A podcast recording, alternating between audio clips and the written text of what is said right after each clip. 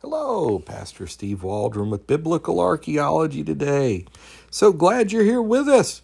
We're going to be looking at something very famous. I normally teach this in my Science in the Bible class at Indiana Bible College, but it is a worthy thing for archaeology, especially biblical archaeology, because not sure if this was pre or post flood. Let's get started. It is Otzi, O T Z I, Otzi the Iceman may have heard of him. Let's look.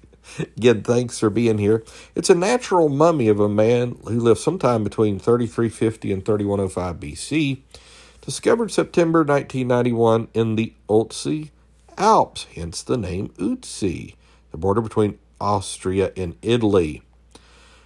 Otzi is believed to have been murdered due to the discovery of an arrowhead embedded in his left shoulder various other wounds. The nature of his life and circumstance of his death are subject to much investigation. He is Europe's oldest known natural human mummy, offering an unprecedented view of the Copper Age, the Chalcolithic period. His body and belongings are displayed in the South Tyrol Museum of Archaeology in Bolzano, South Tyrol, Italy. He's born somewhere around 3275 BC died somewhere around 3230 BC. He was five feet three inches tall. And so, pretty amazing. He was probably 45 years of age.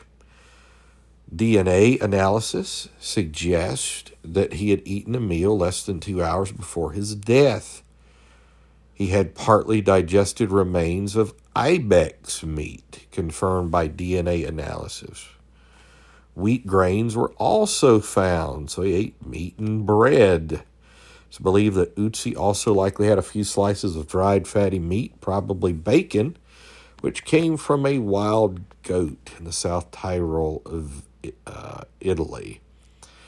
So that's pretty amazing. Analysis of Otzi's intestinal contents showed two meals. The last one consumed about eight hours before his death, one of chamois meat, and the other red deer and herb bread.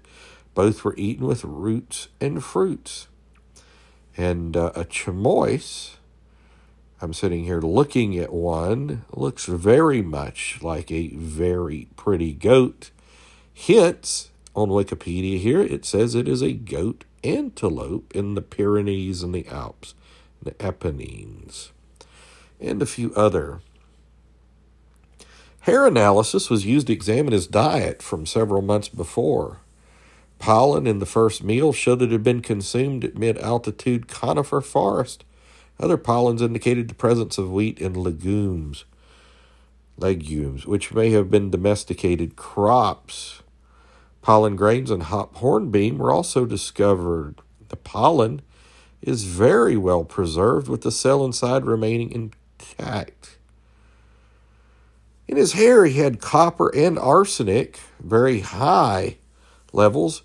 He also had a copper axe blade, which is 99.7% pure copper. Scientists speculate Otzi was involved in copper smelting.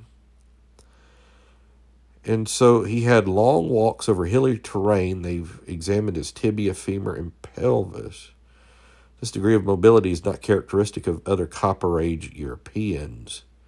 He very well could have been a high altitude shepherd. Get this he had 61 tattoos, 19 groups of black lines. They were created from the pigment manufactured out of fireplace ash or soot. So I just thought that was really amazing right there. His clothes, I mean, it looks like something that we could wear. Otzi wore a cloak made of woven grass and a coat, a belt, a pair of leggings, a loin cloth, shoes, all made of leather of different skins. He also wore a bearskin cap and a leather chin strap. The shoes were, get this, waterproof, wide, seemingly designed for walking across snow.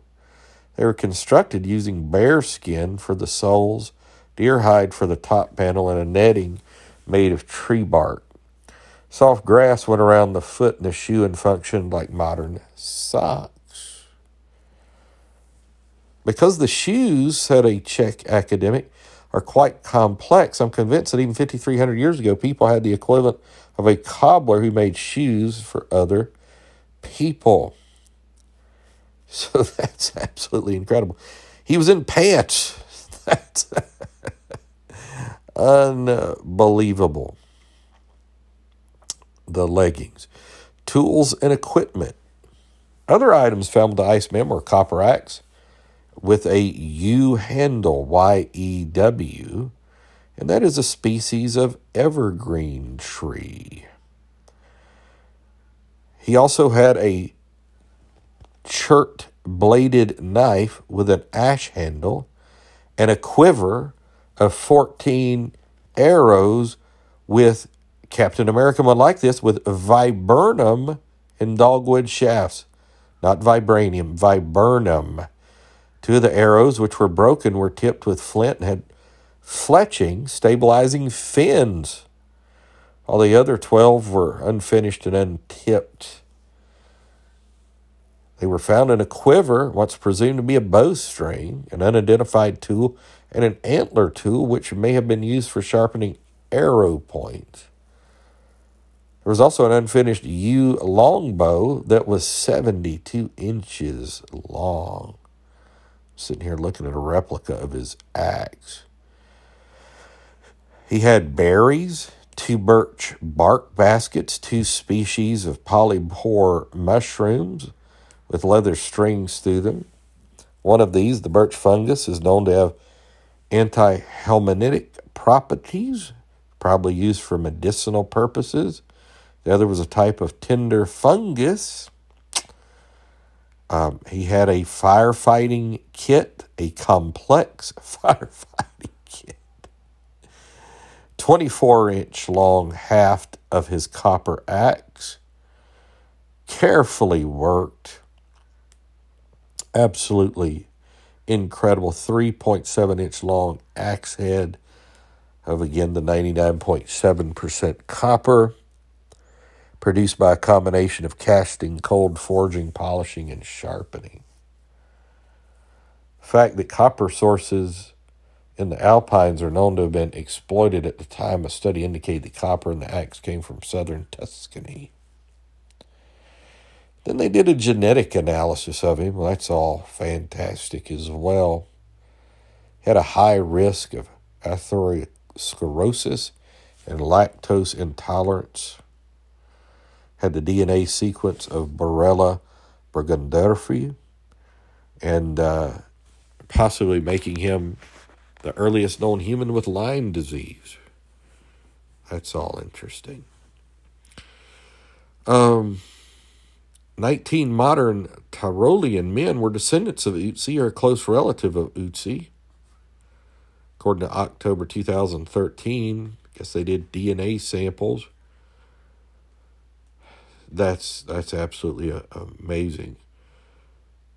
They looked at over 3,700 Tyrolean male blood donors and found 19 who shared a particular genetic mutation with the 5,300 year old man in May 2012, science announced discovery that Ötzi still had intact blood cells. It goes into his stomach. His stomach was completely full, his contents mostly undigested. And that is so amazing. I guess that's where we'll leave it off there. Um, some have thought maybe that, you know, he died during the flood. Since they're dating him so old, maybe he died right after the flood. All very fascinating.